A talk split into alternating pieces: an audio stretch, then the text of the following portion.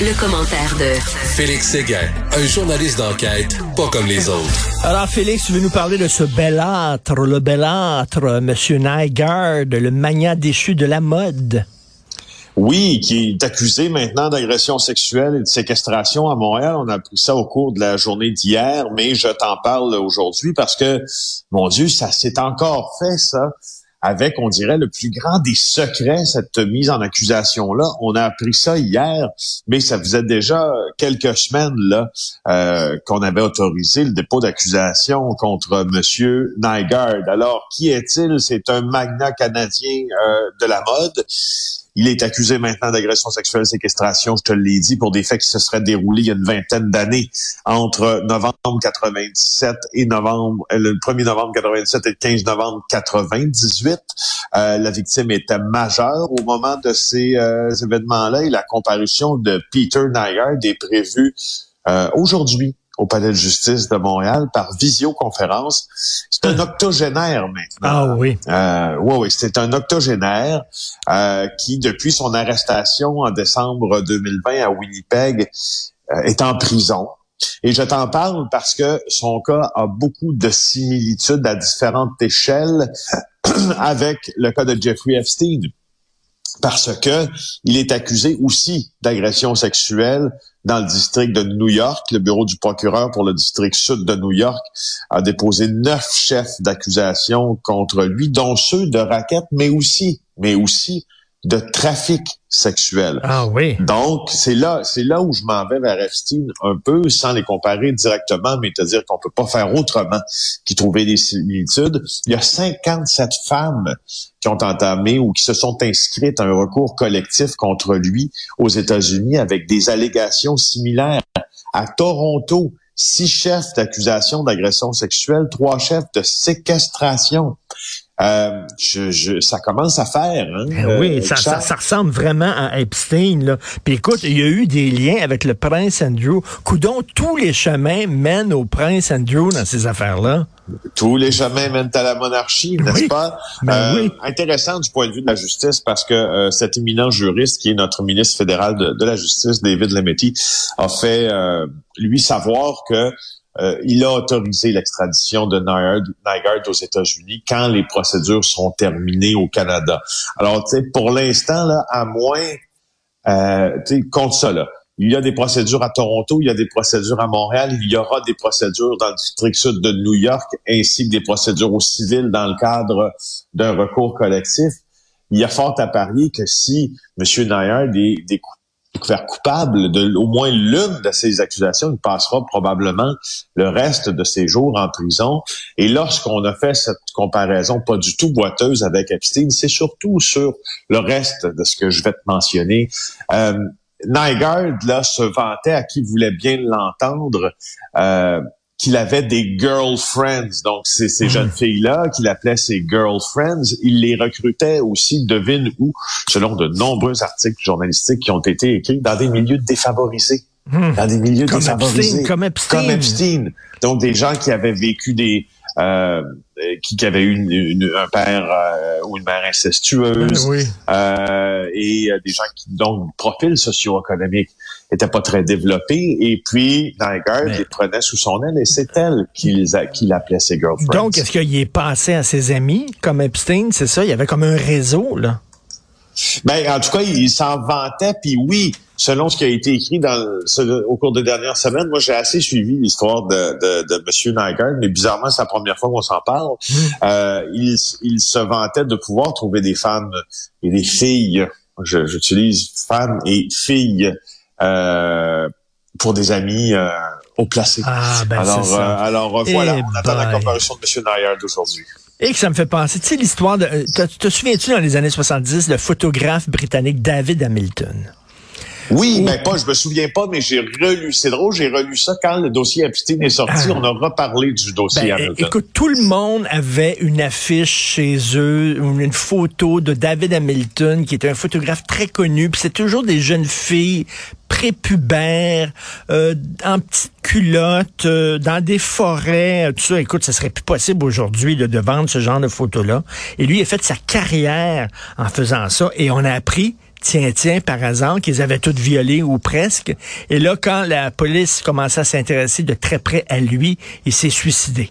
donc, oui, il s'est suicidé à Paris en 2016. Toute cette gang-là qui ont profité, ça, c'est les bonnes retombées de MeToo. Ça, c'est les excellentes retombées de MeToo que ces femmes-là disent, c'est fini, là. C'est fini ce genre de bonhomme-là là, qui profitait du fait qu'il était dans le milieu de la mode ou qui était photographe pour exploiter euh, et agresser des jeunes filles. Tu veux puis, puis, dans le cas d'Hamilton, c'était, écoute, il, il avait aussi... Euh, agresser des, des gens qui sont devenus des personnalités phares aussi de la société française, entre autres, dont l'animatrice de télévision, je crois, euh, Flavie Flamand, ah, qui a été ben violée à répétition dans sa jeunesse. Là. Tout à euh, fait. C'était pas, c'était un prédateur au fond. Tout à fait. Tout le monde avait des posters, puis faisait des films. Je me souviens le film Bilitis, qui avait été un grand succès à l'époque d'Emmanuel, puis tout ça, les films cochons français. Là. Euh, tu veux me parler de la mafia russe? Ben, je pense que tu vas trouver ça intéressant. Je veux te parler de la mafia. Euh, en fait, Russo-Biarrot. Biarrot, hein, pourquoi Biarrot pour Biarritz, hein? cette, cette petite commune hmm. de France là sur la côte basque. Il y a un lien très fort entre la mafia russe et Biarritz. Ah, et je vais t'expliquer un peu comment il se décline. C'est assez intéressant. Je tire ces informations-là euh, d'un billet de blog qui a été publié dans Mediapart ce week-end, euh, qui a toujours le don de nous impressionner avec certaines histoires, n'est-ce pas? Alors, regarde ça l'histoire. En fin de semaine, euh, des, des, responsables russes, des hauts placés russes, décrivons-le comme ça, là, voient flotter sur un palais à Biarritz qui appartient à la fille de Vladimir Poutine, le drapeau ukrainien. Alors là, il semble que, oui, oui, alors là, il semble que le Kremlin s'affole et on appelle à l'Élysée. Hein? Et, euh, et là, le lundi matin suivant euh, ce, ce, dimanche bien particulier où le drapeau euh, ukrainien flottait sur la résidence de la fille de Poutine, la police française sera débarquée pour déloger ces euh, intrus-là, ce qui fait dire aussi euh, à Pierre Hafner, qui écrit le billet de blog, qu'on n'a jamais vu un squat évincé si promptement en France. et puis ce que, ce, que, ce que les activistes qui ont monté en fait cette, on dirait ce, ce, ce, ce coup d'éclat en fait voulaient faire, c'était de loger des réfugiés ukrainiens dans les locaux, dans la villa de la fille de Poutine. Eh. Alors, ça devient... Oui, oui, oui. Et puis, si, si vous allez voir, euh, sur, on appelle ça le château de Poutine à Biarritz, si vous allez voir euh, sur le site de Mediapart, il y a une vidéo de ce drapeau qui flotte sur les côtes euh, basques de Biarritz. Euh, et, mais au fond, bon, on, on dit ça, mais ce qui est intéressant de dire là-dedans, parce que quand là je te parle de mafia, parce que je t'ai fait un lien avec la mafia, c'est que il y a toujours eu euh, une omerta très, très silencieuse de par son définition même sur cette villa qui est située sur l'avenue du Général McCroskey euh, à Biarritz. Ça a été acheté avec de l'argent, semble euh, selon ce billet de blog, volé par Vladimir Poutine lorsqu'il était euh, maire et assistant à la mairie de Saint-Pétersbourg au début des années 90, donc après son passage euh, au, KGB. C'est ça, il aurait détourné énormément de fonds publics. là. Oui, oui, oui, c'est ça. Et donc, ce que ce billet déplore, c'est que les liens d'intérêt entre la mafia euh, russe et russo-biarrot, en fait, sont plus forts que la justice parce que les journalistes qui se sont intéressés à ce château-là depuis les dernières années ont toujours fait l'objet de certaines interventions, disons, euh, pas tout à fait légales de la part d'individus qui feraient autour du crime, du crime organisé. Et puis, euh, les journalistes qui se sont qui se sont tentés à écrire là-dessus ont été capables de révéler que Biarritz, en fait, est un peu la lessiveuse de l'argent russe sale. Ce n'est pas le seul, euh, hmm. la, la, fille de Vladimir Poutine n'est pas la seule personne ni au régime qui a des propriétés somptueuses euh, à Biarritz. Au début des années 90, on parle de Gennady Timchenko, qui est un, ami de Vladimir Poutine, qui est devenu le premier milliardaire de Saint-Pétersbourg euh, et euh, dont, on, dont on affirme que la richesse euh, est entre autres, là, c'est c'est entre autres bien visible euh, sur les côtes françaises sans que l'Élysée là ne fasse quoi que ce soit. Alors, je trouve intéressant de t'en parler. Ben oui, écoute, la, mafia est très implantée en France, hein. à Marseille entre autres, c'est absolument incroyable, à Biarritz et tout ça. Mais en fait, la mafia est très implantée partout à travers le monde. C'est vraiment une pieuvre. Là. Tu lis les livres de Roberto Saviano, le grand journaliste italien. Là. Écoute, c'est, c'est des gonzillards de dollars que les mafias dans le monde entier rapportent chaque année, qui, qui remettent dans, dans l'économie légale.